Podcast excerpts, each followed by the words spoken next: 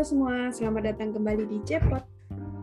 Gimana nih kabarnya teman-teman? Semoga semuanya selalu dalam keadaan sehat ya. Di episode kali ini, kita mau bahas tentang pelecehan seksual yang akhir-akhir ini lagi rame nih teman-teman. Kira-kira dari sisi psikologis itu gimana ya dampak buat korban pelecehan tersebut? Terus gimana ya kira-kira tips-tipsnya agar kita bisa terhindar dari yang namanya pelecehan-pelecehan tersebut?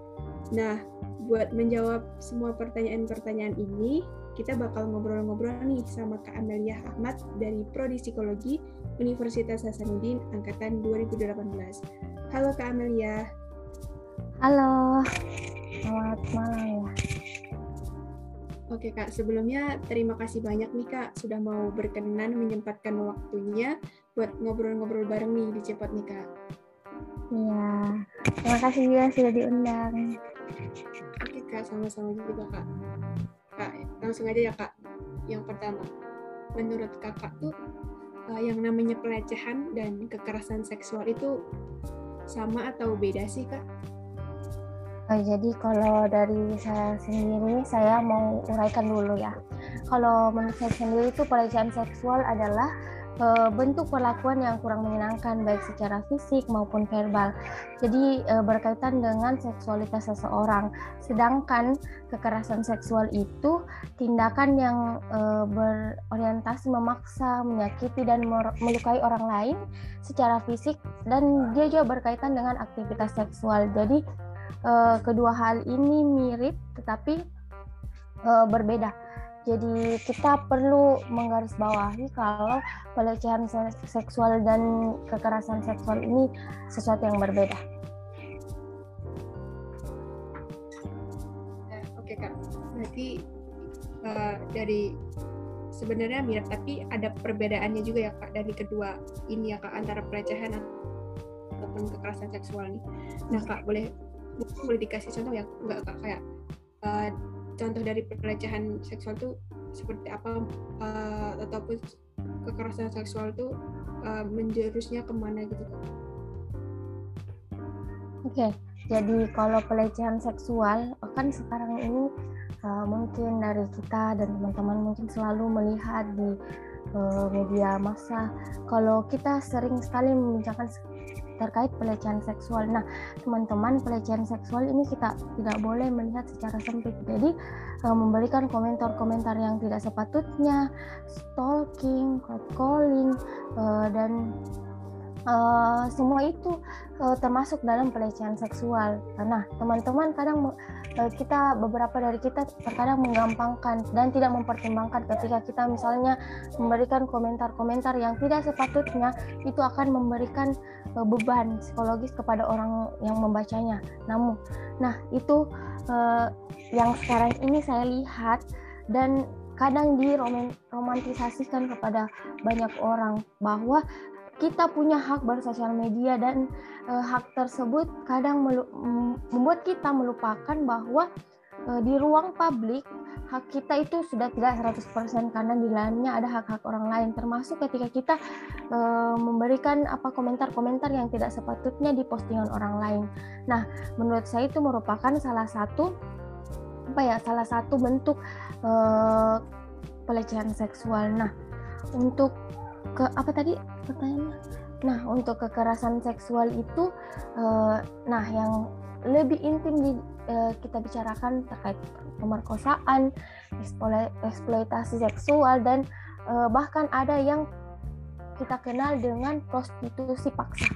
Jadi betul-betul kekerasan seksual ini lebih ke uh, intimidasi seksual. Jadi di dalamnya ada eksploitasi, ada perbudakan seksual.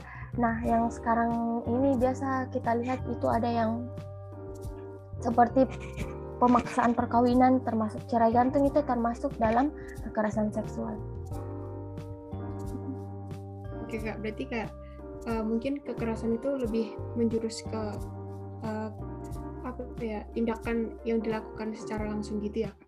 Ya lebih ke aksi seperti itu. Kalau pelecehan itu uh, dia lebih uh, mungkin terlihat sepele, tapi uh, tanpa kita sadari kita sudah memberi apa ya termasuk uh, telah melakukan pelecehan seksual seperti yang saya katakan tadi merupakan contohnya komentar-komentar yang dilontarkan yang tidak sewajarnya uh, dan uh, banyak lagi yang kita lakukan tanpa kita sadari. Nah, sedikit okay. informasi uh, kalau misalnya pelecehan seksual ini uh, menurut data itu banyak sekali dilakukan di ruang publik. Nah, Sedangkan ruang publik yang kita ketahui adalah ruang untuk kita bebas berekspresi. Nah, di sini sudah ada gap. Kenapa? Uh, dan rata-rata menurut penelitian pelecehan seksual ini dilakukan di siang hari. Jadi malam hari tidak menjadikan uh, apa ya? Um, kan kita ketahui misalnya orang-orang itu melakukan pelecehan seksual di malam hari ternyata penelitian membuktikan bahwa lebih banyak orang yang melakukan pelecehan seksual di siang hari. Nah, di mana kita sudah uh, di mana di siang hari ini kita sudah tidak mendapatkan rasa aman. Yang awalnya kita uh, perkirakan orang-orang uh, pasti melakukan pelecehan seksual seperti di malam hari seperti itu bener banget nih uh, seperti yang diomongin sama Kak Amelia kayak udah di luar batasan banget yeah. ya. Udah kayak ini udah lebih parah lagi. Menjurusnya nggak mengenal waktu juga. Nah yeah. kak mau nanya lagi nih kak. Kalau yang tentang istilah online sexual harassment tuh seperti apa sih kak? Terus juga contohnya kira-kira seperti apa aja ya kak? Nah kalau ini menjadi topik yang cukup menarik ya. Jadi online sexual harassment itu adalah tindakan pelecehan seksual yang dilakukan melalui media internet, baik berupa menceritakan aib seseorang tentang aktivitas seksualnya, mengunggah atau mengirimkan foto tidak senonoh dengan maksud menyinggung orang yang bersangkutan. Selain itu, contohnya juga mengunggah postingan tentang konten pornografi, bahkan hingga mengajak seseorang melakukan aktivitas seksual yang tidak diinginkan olehnya. Jadi betul-betul uh, oleh seksual ini kayak apa ya kita uh, memang uh, menggunakan media internet kalau kita bi bisa bilang tidak bijak karena uh, yang kita lakukan adalah misalnya mengunggah postingan tentang konten pornografi dan kita ketahui bahwa postingan itu akan menyebar dan akan memberikan dampak kepada orang lain. Oke kak, berarti dari sisi kitanya juga kayak mesti lebih waspada ya kak. Uh, harus lebih nyaring lagi kira-kira ini pantas enggak buat di share ke sosial media.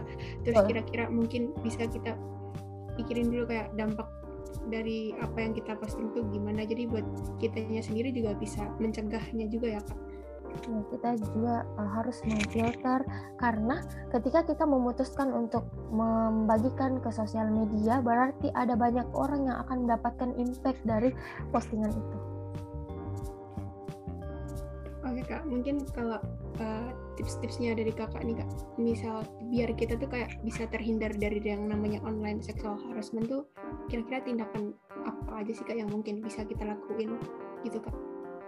Ya, jadi uh, kita kembalikan ke diri kita. Jadi kita harus lebih apa ya mawas diri karena kita tidak bisa menutup mata kita untuk apa apa pun yang terjadi di dunia ini atau di eh, di sekitar kita uh, dan kita juga tidak bisa mencegah orang-orang untuk melakukan hal tersebut dan yang kita bisa lakukan adalah kita lebih bis, bijak untuk menggunakan uh, internet dan uh, kembali ke diri kita. Kita punya yang namanya nilai-nilai. Nilai-nilai itu yang harus kita pegang teguh atau keep on track. Jadi uh, apa pun informasi yang disajikan uh, untuk kita, kita bisa memilih dan memilahnya. Jadi yang saya bisa bilang kita perlu menjadi generasi yang bisa bijak menggunakan internet, karena itu tadi kita tidak bisa menutup mata kita yang kita hanya bisa lakukan adalah memfilter apa yang disajikan gitu.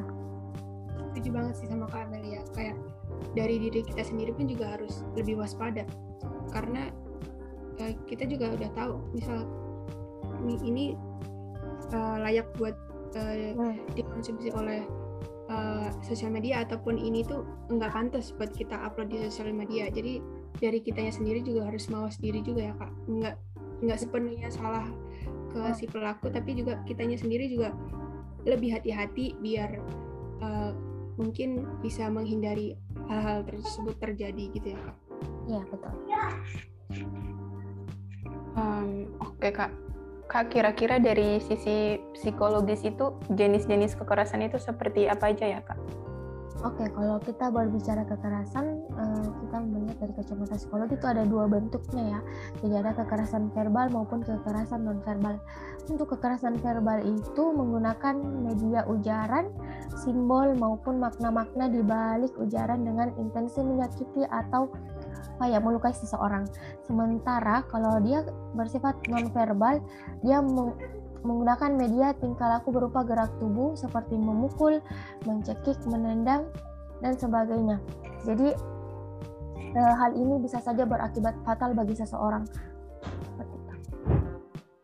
Oke kak, berarti yang tadi yang online uh, seksual harassment itu termasuk dalam uh, kekerasan verbal ya kak berarti? Kak, Uh, terus kalau jenis jenis pelecehan seksual itu seperti apa aja kak? Jadi kalau bentuk pelecehan seksual itu, jadi dia itu seperti uh, saya uraikan seperti menyinggung seksualitas seseorang. Nah ini banyak yang terjadi candaan tentang pornografi. Jadi kayak uh, pornografi ini dianggap sepele dan dianggap sebagai bercandaan.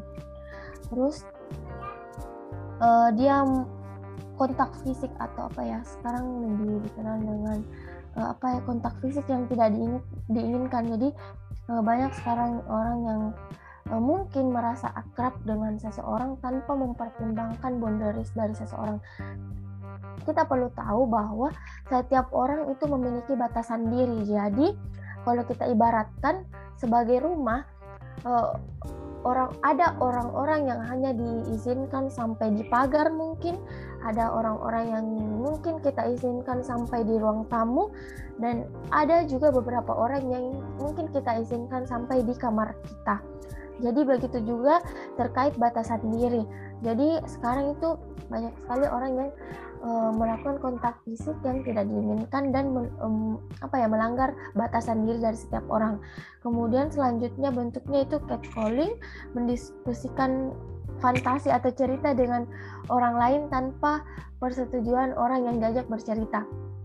Jadi uh, semena-mena dia um, mengajak orang lain apa ya cerita seksual tapi tidak ada konfirmasi dari orang yang diajak bercerita, mengirimkan postingan berkonten pornografi uh, dan dia juga tidak ada persetujuan. Nah, kalau sekarang ini ada tuh kita biasa menggunakan WhatsApp, ada mungkin oknum atau teman kita yang tiba-tiba mengirimkan video atau mengirimkan stiker yang berbau pornografi. Menurut saya itu uh, termasuk juga dalam pelecehan seksual karena kita tidak mendapat apa ya kita tidak dia mengirimkannya tanpa memberikan konfirmasi kepada kita. Dan itu melanggar uh, batasan diri kita. Tapi kembali lagi kepada setiap orang karena setiap orang memiliki batasan diri yang berbeda-beda. Ya sih kak. Uh, benar banget kalau semua orang itu punya apa batasan sendiri-sendiri gitu. Jadi kayak sebenarnya itu jangan samakan gitu ya. Terus uh, apa namanya untuk penjelasan yang uh, yang tadi ya sih uh, aku pernah dengar kalau kayak bener nggak sih kayak kayak ada undang-undang yang kayak kalau misalnya kita kayak udah ada undang-undang yang mengatur kayak kalau misalnya kita mengirim stiker uh, berbau pornografi ke melalui WhatsApp gitu karena undang-undang gitu ya kak? Itu uh, benar kak iya kalau saya sempat baca juga dan waktu itu beri apresiasi sekali karena hal ini dianggap sangat sepele. Dan kita uh, misalnya kita dikirimkan stiker menurut yang mengirimkan stiker itu hak saya. Karena saya yang uh, apa ya saya juga punya hak untuk mengirimkan. Tetapi kita sebagai yang dikirimkan merasa tidak terima. Karena kembali lagi setiap orang punya batasan dirinya. Ada orang-orang yang tidak bisa uh, apa ya punya personal space uh, dalam artian ketika kamu mengirimkan tersebut kamu sudah mempertimbangkan tidak apakah orang yang dikirimkan ini uh, oke okay, I'm okay you're okay atau salah satunya merasa tidak oke okay, seperti itu. Jadi uh, kita tidak bisa serta merta menyamakan semua persepsinya orang-orang itu. Iya sih kak. Terus kayak hmm, yang di lingkungan aku yang pernah uh, pas waktu ada undang-undang itu tuh kayak terus mungkin ada sebagian orang yang kayak menganggap remeh undang-undang itu loh kak. Maksudnya kayak ya kan cuman kayak sekedar mengirim stiker gitu loh. Nah kira-kira uh, tanggapan kakak atau mungkin pesan kakak untuk orang-orang yang kayak sekiranya untuk menganggap remeh hal sekecil itu gitu kan? Jadi tanpa kita sadari bahwa hal kecil itu bisa berdampak besar, apalagi kepada uh, kondisi mental seseorang. Nah, ketika kita mengirimkan misalnya hal tersebut dalam keadaan lap oke okay, tidak apa-apa. Itu masalah yang sepele ini hanya stiker. Tapi pernah tidak kita bayangkan bahwa mungkin gara-gara stiker yang kita kirimkan itu mengubah perilaku seseorang uh, dan apa ya menimbulkan uh, emosi yang negatif kepada seseorang.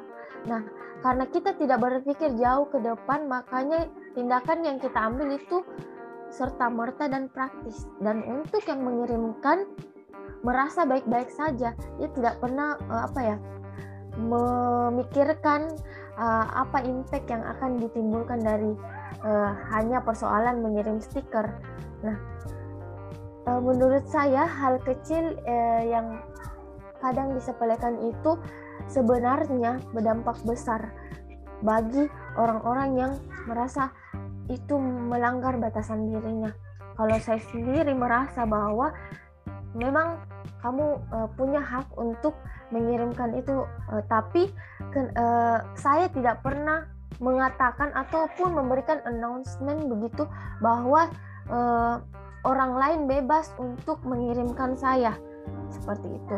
Jadi uh, kadang kita berperilaku apa ya sesimpel dan praktis itu tanpa memikirkan impact yang ditimbulkan. Jadi untuk orang-orang yang merasa bahwa ini hanya persoalan stiker menurut saya kita perlu lebih bijak lagi.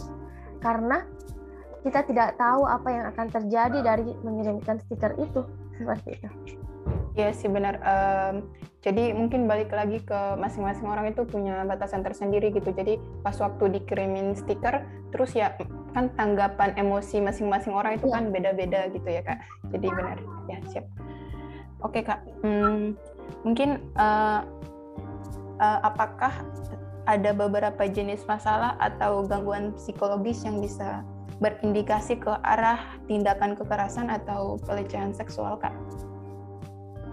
Oke, jadi kalau kita berbicara gangguan psikologis yang mungkin uh, mengarah ke tindakan kekerasan atau pelecehan seksual itu ada beberapa. Misalnya, yang pertama itu incest, yang incest.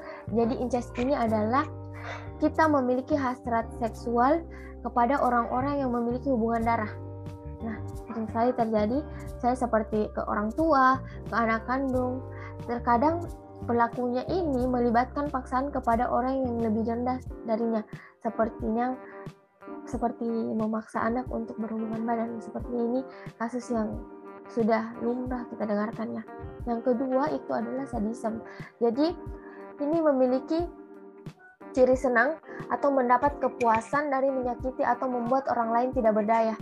Jadi eh, gangguan ini tuh eh, dia akan mendapatkan kepuasan ketika dia melihat orang lain itu tidak berdaya. Yang ketiga ada exhibition. Jadi uh, exhibitionism itu adalah gangguan seksualitas yang melibatkan perilaku mempertontonkan alat kelaminnya di muka umum yang tentu bagi banyak orang itu dianggap mengganggu dan tidak wajar. Uh, dan selanjutnya itu ada voyeurism. Jadi ini merupakan uh, apa ya dia melibatkan tindakan mengintip orang lain untuk mendapatkan kepuasan seksual, misalnya mengintip orang lain mandi atau mengintip orang lain berhubungan seksual. Dan uh, sebenarnya masih banyak lagi, namun empat macam gangguan ini sangat sering kita jumpai di lingkungan masyarakat.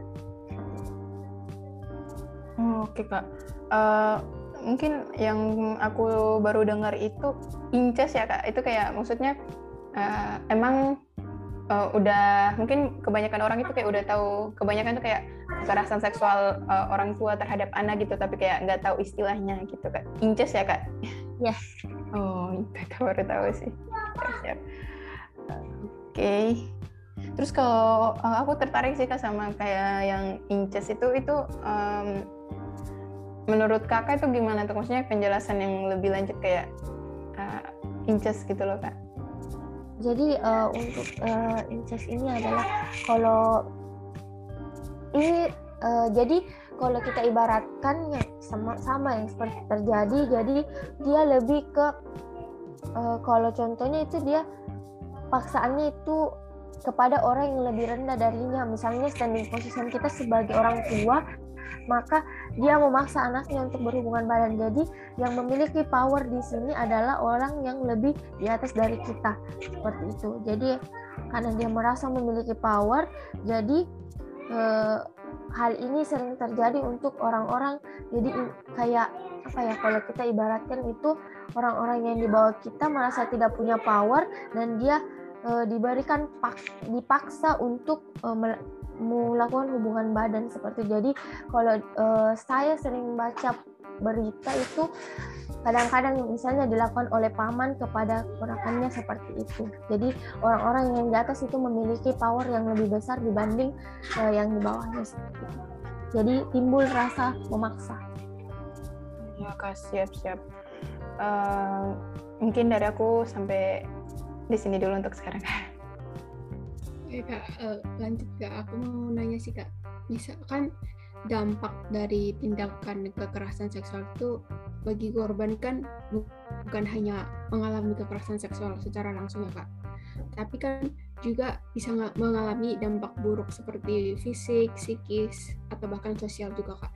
Nah kalau dari sisi, sisi, sisi psikis itu contoh dampak yang bakal dialami oleh si korban itu seperti apa aja ya kak?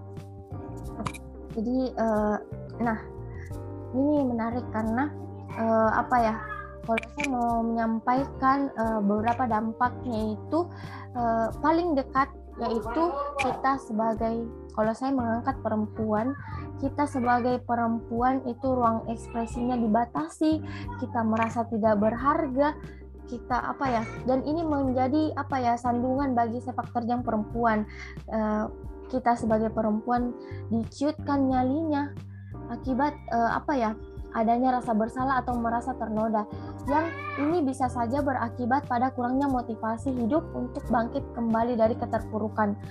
Atau bisa saja adanya momen apa ya traumatis yang membekas dalam diri Nah, ini yang bahaya sehingga menimbulkan gangguan psikologis. Ada beberapa gangguan psikologis seperti post traumatic syndrome, parano, apa ya, paranoia, e, fobia ataupun gangguan mental dan kepribadian lainnya. Tentunya hal ini akan berdampak pada aktivitas keseharian individu. Jadi uh, dia berakibat menjadi apa ya payah secara sosial bahkan menguras tenaga fisiknya sehingga tampak tak bergairah setiap, setiap saat. Jadi kadang kita temukan orang yang sudah tidak punya gairah, mati rasa, itu sebenarnya dampak-dampak yang bisa saja timbul akibat uh, kekerasan seksual ini. Jadi kita tidak boleh serta-merta meremehkan karena betul-betul dampaknya akan jelas terasa oleh korban. Nah, banyak juga di luar sana yang apa ya sangat suka berkomentar. Kenapa dia tidak menghindar? Kenapa dia kenapa dia tidak lari pada saat itu? Kenapa dia apa ya? Dia bisa saja mudah memberikan judgement seperti itu. Tapi kita tidak pernah berpikir bahwa bagaimana ketika kita di posisi korban. Tahukah kita ketika kita di posisi korban kita akan mengalami yang namanya rasa takut. Ketika kita mengalami rasa takut, kira-kira bisakah kita untuk melakukan hal-hal yang disebutkan tadi seperti menghindar menjauh seperti itu. Apalagi kita dalam suasana tertekan. Seperti itu.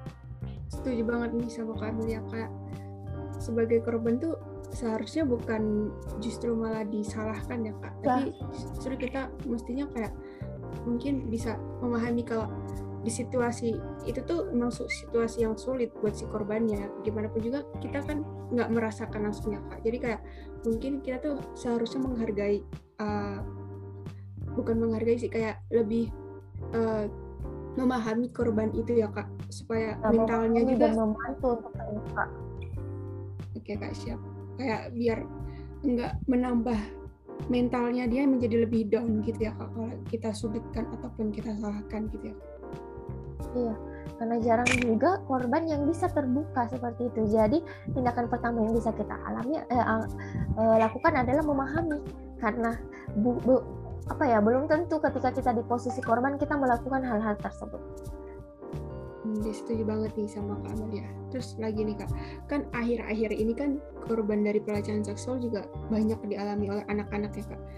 Uh, banyak yang kayak anak-anak tuh dilecehkan bahkan sama orang terdekatnya sendiri uh, tega buat melakukan kekerasan tersebut. Nah, kira-kira uh, buat mencegah hal itu maksudnya kan dari sisi anak-anak misal anak-anak ya kak mungkin dia tuh belum tahu kalau dia tuh udah pernah dilecehkan oleh orang lain ataupun oleh keluarganya sendiri terus juga mungkin kalaupun dia tahu dia udah mengalami pelecehan seksual mungkin dia juga belum berani ataupun bahkan nggak berani buat ngomongin atau menceritakan hal-hal itu ya kak ke orang terdekatnya nah Eh, kira-kira gimana ya kak? Maksudnya caranya buat biar anak-anak tuh uh, mau mengungkapkan ataupun berani buat menceritakan semua apa yang terjadi, yang pernah terjadi ke orang terdekatnya gitu.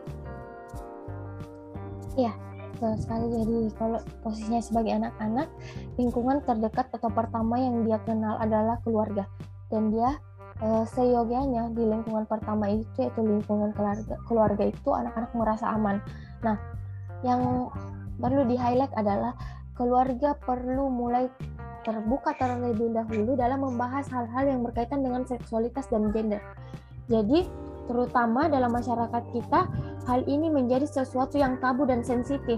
Nah, menurut saya di lingkungan keluarga itu malah menjadi pembelajaran pertama yang anak-anak perlu dapatkan terkait dengan seksualitas dan gender. Kalau keluarga sudah terbuka untuk mengajak anak-anak memahami hal ini, maka si anak akan punya landasan untuk bisa aware ke depannya. Nah, kedua adalah eh, kita perlu apa ya? Menstimulus atau melatih anak-anak untuk bisa terbuka kepada orang tua. Dengan cara berikan keberanian bagi anak untuk menyuarakan pendapatnya. Hal simpel adalah biarkan anak-anak untuk berlatih memberi, mengambil keputusan, baik itu terkait warna cat rumah misalnya, uh, dan hal-hal yang uh, membuat anak-anak itu berlatih menyuarakan pendapatnya. Dan uh, apa ya jangan sedikit-sedikit melontarkan kata-kata ah kamu so tahu kamu kan masih kecil tahu apa itu bisa menurunkan kepercayaan diri anak encourage anak untuk bisa speak up apa yang dirasakannya dan bantulah anak-anak mengenali emosi yang dirasakannya. Jangan dihalang-halangi seperti kamu nangis dasar cengeng. Biarkan mereka memahami apa itu kesedihan agar ke depannya mereka bisa mengenali apa yang mereka, mereka rasakan. Lalu yang kita bisa lakukan adalah cobalah untuk menjadi pendengar yang baik untuk anak. Berikan mereka tempat untuk berbagi keluh kesah dengan selalu hadir dan menjadi supporting system yang positif bagi anak. Tugas orang tua adalah mendampingi anak, bukan hanya menggurui anak. Jadi teman cerita untuk anak-anak di rumah agar mereka merasa ada orang yang siap mendengarkan keluh kesahnya. Dan yang terpenting adalah supaya anak-anak merasa bahwa dia berharga. Itu sih. Setuju banget nih, setuju banget sama Kak Amelia keluarga itu harusnya jadi uh, uh, apa ya tempat utama bahkan tempat pertama buat anak-anak tuh berlatih ataupun beradaptasi untuk kehidupannya juga ya kak. Kayak bisa memberi rasa nyaman mungkin kayak bisa hal sekecil apa pun anak-anak tuh bisa menceritakan ke orang tuanya atau bahkan uh, itu tuh bisa melatih buat ke depannya juga kalau misal hal-hal buruk terjadi sama anak tersebut orang tua pun bisa mengetahuinya gitu ya kak. Iya. Oke kak. Uh, melanjutkan yang tadi nih kak. Uh, tapi kan uh, ada juga ya kak korban yang benar-benar masih anak-anak uh, gitu. Nah mereka kan ada yang merupakan korban dari keluarganya sendiri. Contohnya tuh yang biasanya aku uh, baca berita, dengar berita itu kayak bahkan ayah sama anak gitu. Mungkin kayak ayah sama anak anak uh, perempuannya atau juga bisa uh, ayah sama anak uh, lelakinya gitu. Jadi kayak bisa beda kelamin atau beda jenis kelamin ataupun uh, sesama jenis gitu kak. Nah dan mereka itu dan kayak untuk korban dalam hal ini anak-anak ini uh, mereka kan mungkin juga belum tahu kalau misalnya apa yang dia alami itu uh, merupakan kekerasan seksual gitu. Nah, kalau kayak gitu gimana ya Kak sebagai uh, ibu dari korban, apa sih yang mesti dia lakukan buat si anak tersebut dan untuk si anak korban untuk korban eh, untuk anak tersebut itu gimana gitu kak? Apakah uh, anak itu harus tetap mencer apakah ibu tersebut harus tetap menceritakan kepada anak tersebut bahwa uh, itu adalah kekerasan seksual atau lebih baik gak usah diceritakan gitu kak? Soalnya kan uh, mungkin bagi seorang ibu kayak jelasin gitu ke anak kan kayak mikir um, apa namanya untuk menjaga nama baik ayahnya atau biar hubungan antara uh, hubungan antara ayah dan anak itu nggak rusak jadi kayak mending nggak usah diceritain kalau itu merupakan kekerasan seksual yang dia alami gitu loh kak itu gimana kak? Uh, oke. Okay. untuk persoalan ini uh, apa ya dia sudah mengindikasikan kasus yang sangat berat. Bahkan banyak yang berimplikasi hukum ya. Untuk uh, masalah ini yang bisa saya sampaikan uh, yaitu bahwa bagaimanapun tindakan atau perilaku yang keliru tetap menjadi sesuatu yang keliru. Dan uh, apa ya apa ya hal yang kurang arif untuk menutupi ke, kekeliruan itu tanpa melurus, meluruskannya. Jadi uh, kalau menurut pandangan saya ya jadi kurang uh, arif untuk menutupi kekeliruan itu tanpa meluruskannya. Bagaimanapun situasi ini adalah dilema berat untuk setiap orang, terutama dalam posisi yang dijelaskan dalam kasus ini.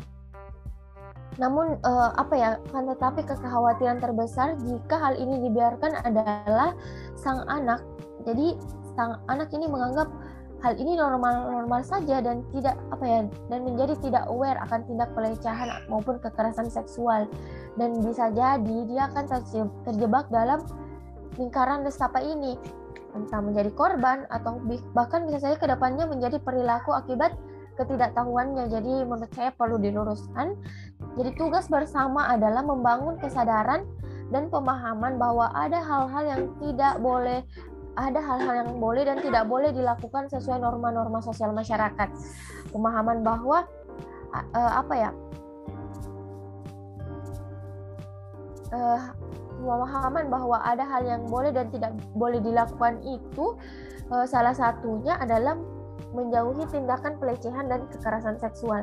Jadi poinnya adalah menurut saya kurang arif jika hal ini tidak diluruskan karena kita tidak tahu ke depannya apa yang akan terjadi pada si anak tersebut. Asli. Iya sih kak, benar.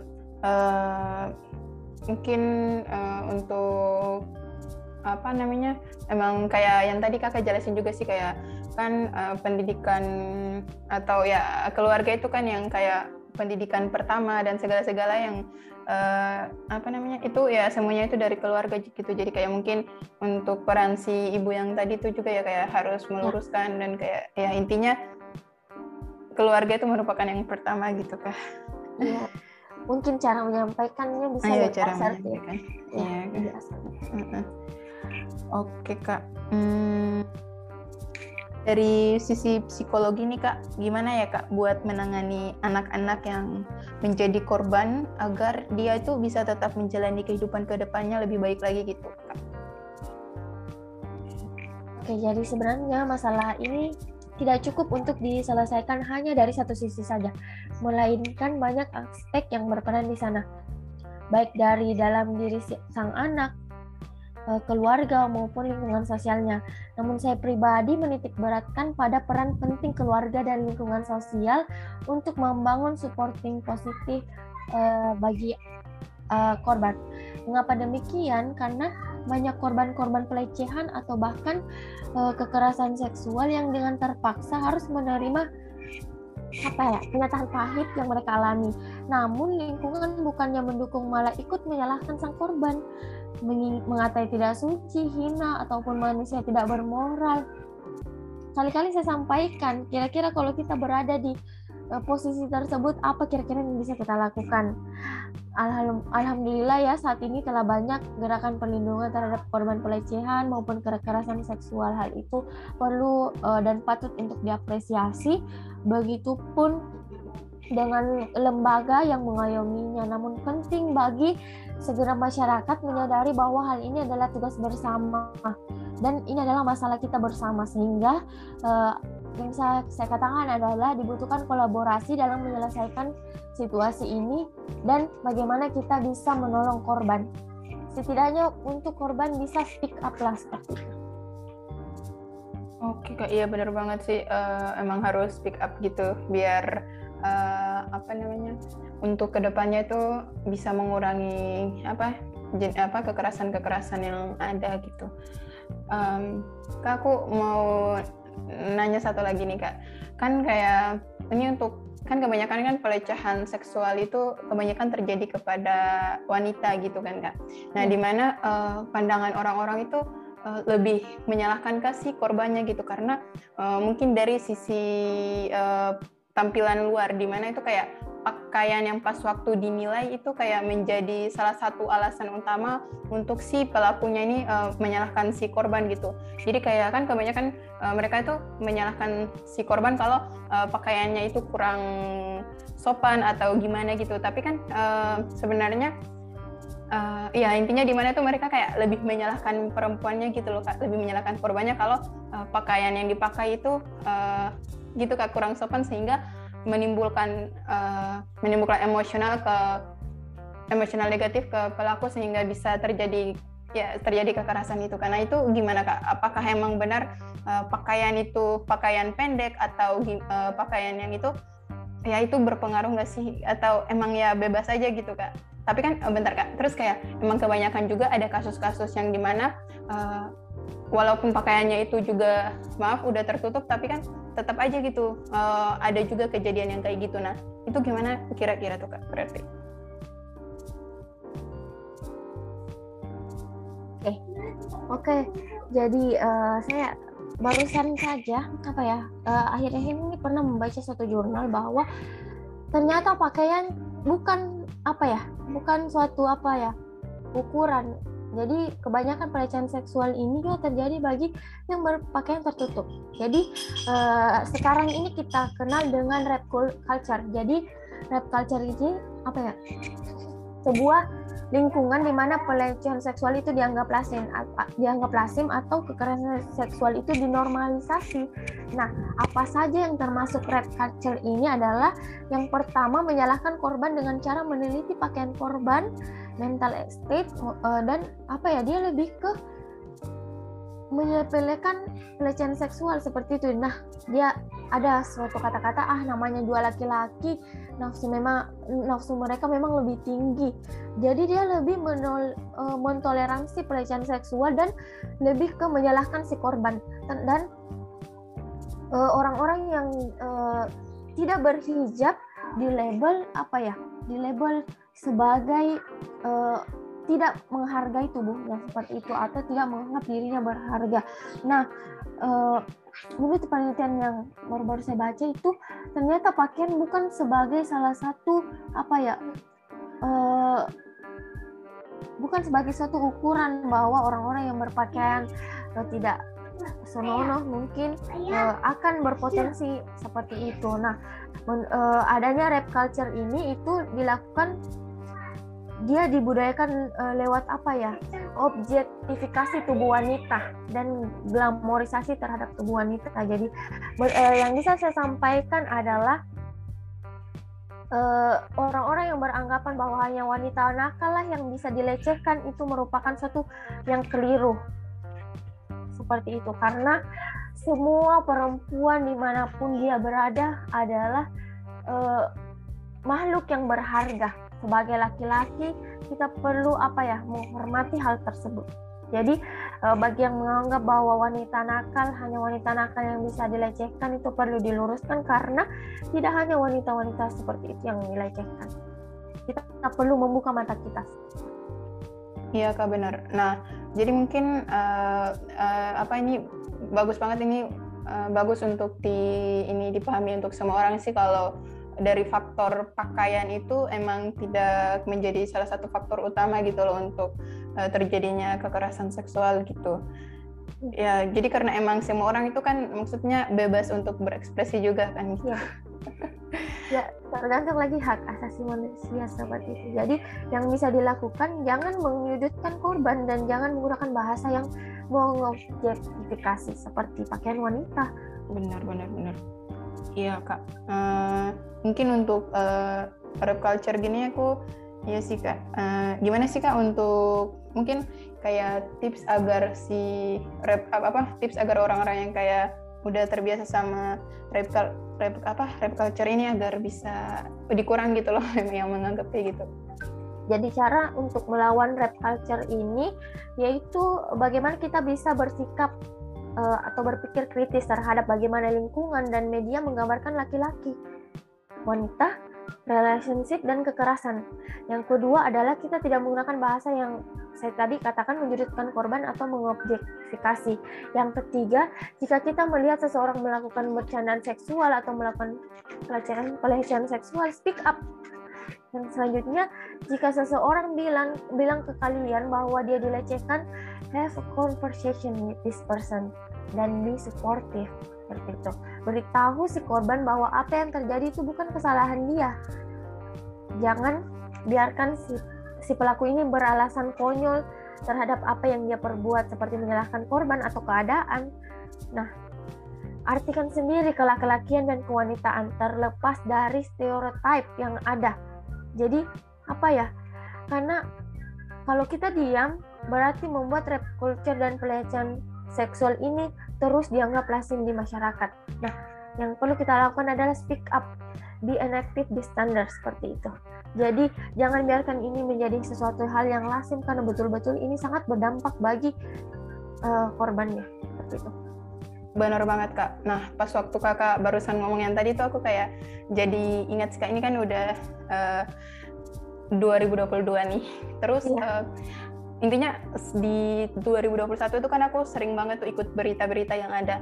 Nah, di mana tuh kayak setiap kali aku pas waktu buka misalnya Instagram dari Kumparan, Instagram TV One, BBC dan segala macam itu kayak hampir setiap hari itu kayak ada aja uh, hampir setiap minggu itu pasti aja ada kasus pelecehan seksual gitu loh Kak. Jadi mungkin uh, kasus pelecehan seksual itu kayak mungkin menurut aku ya kayak di tahun kemarin itu kayak sangat banyak gitu dan banyak jenisnya baik untuk uh, sesama jenis kayak misalnya antara laki-laki sama laki-laki kayak untuk uh, apa orang tua sama anak di bawah umur dan segala macam gitu kak.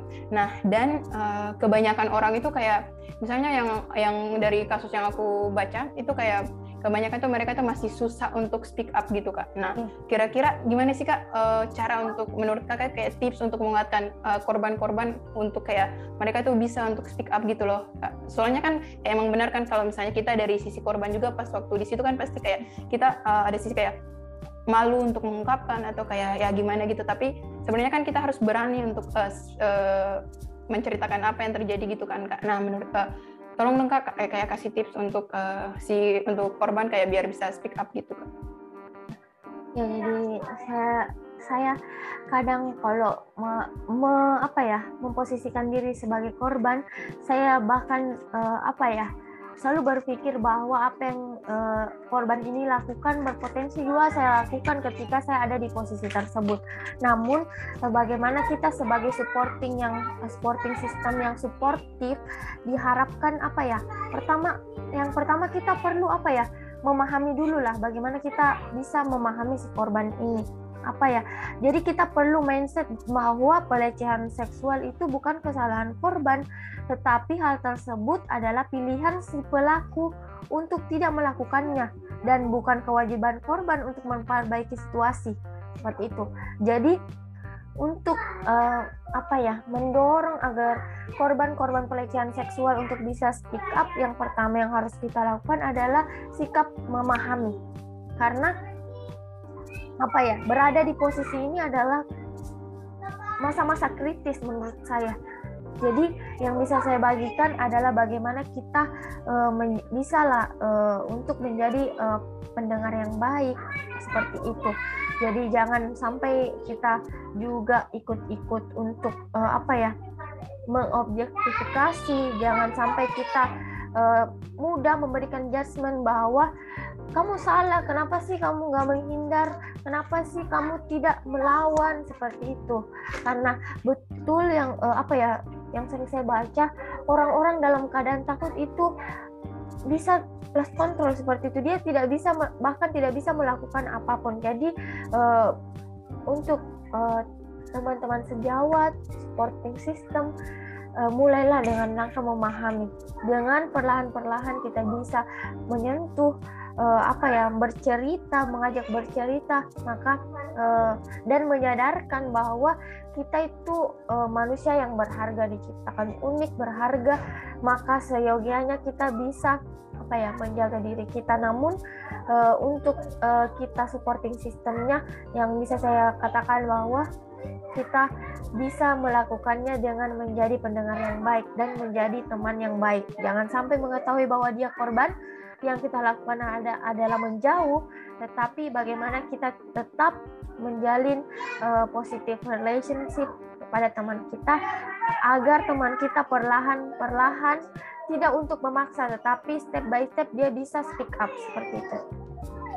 Benar banget kak. Uh, thank you sih kak. Uh, semoga ini uh, ini pesan yang baik gitu untuk ditanamkan ke mindset teman-teman pendengar juga biar uh, teman biar apa mungkin ke depannya uh, kalau misalnya ada salah satu korban dari salah satu pendengar podcast ini mungkin ada yang pernah ada yang pernah mengalami kasus tersebut ya mungkin dari podcast ini juga kayak bisa itu gitu bisa lebih termotivasi untuk bisa speak up juga. Terima kasih kak.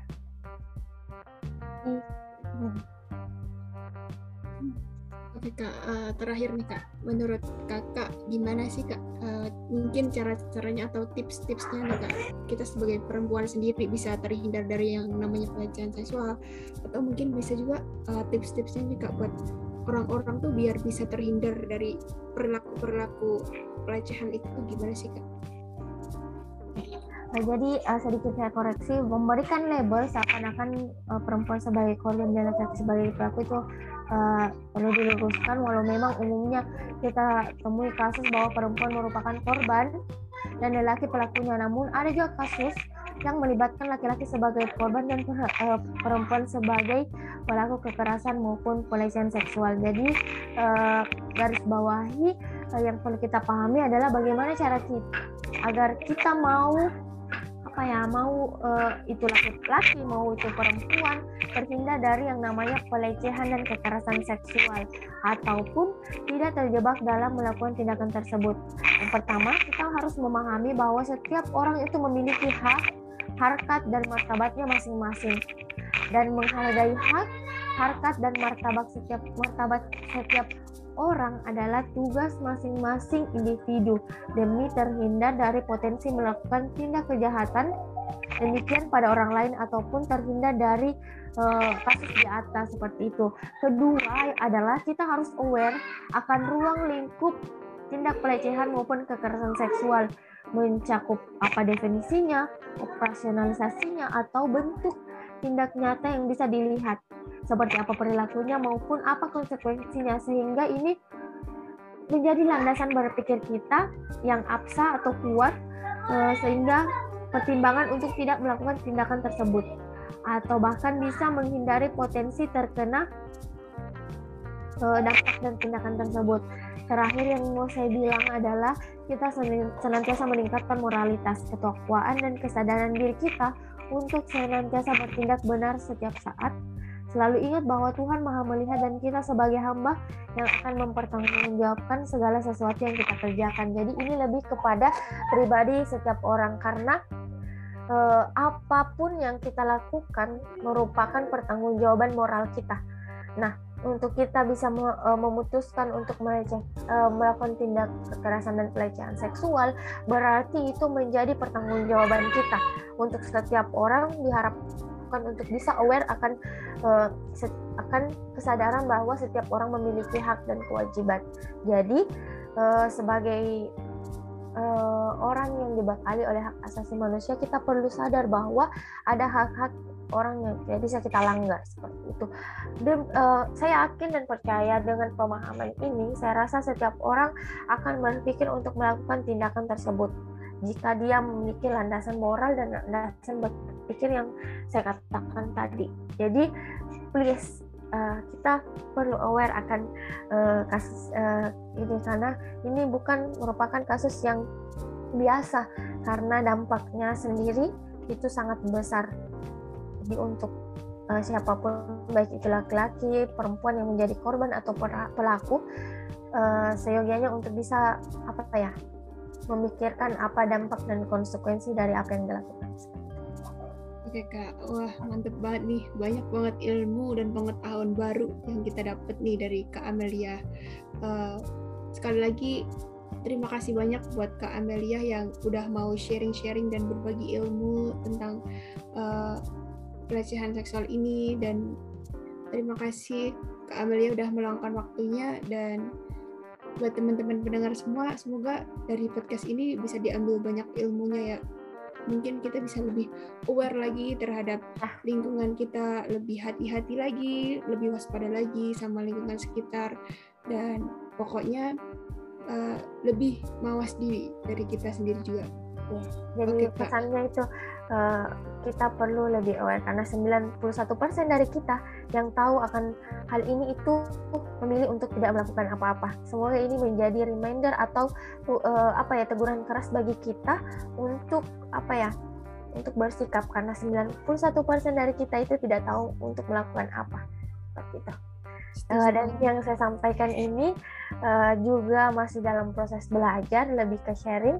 Jika mungkin ada pendapat lain dari teman-teman itu adalah hal yang sangat wajar dan uh, saya masih dalam proses belajar. Oke kak, siap. Siap. Makasih banyak banget Kak Amelia atas ya, sharing-sharingnya uh, udah mau nyempetin waktunya juga buat datang ke podcast kita nih. Terima kasih banyak Kak Amelia sekali lagi dan buat teman-teman pendengar uh, yang udah dengerin podcast kita. Terima kasih banyak juga dan jangan bosan-bosan ya buat dengerin setiap episode dari kita. Sampai jumpa di episode-episode berikutnya ya teman-teman. See you.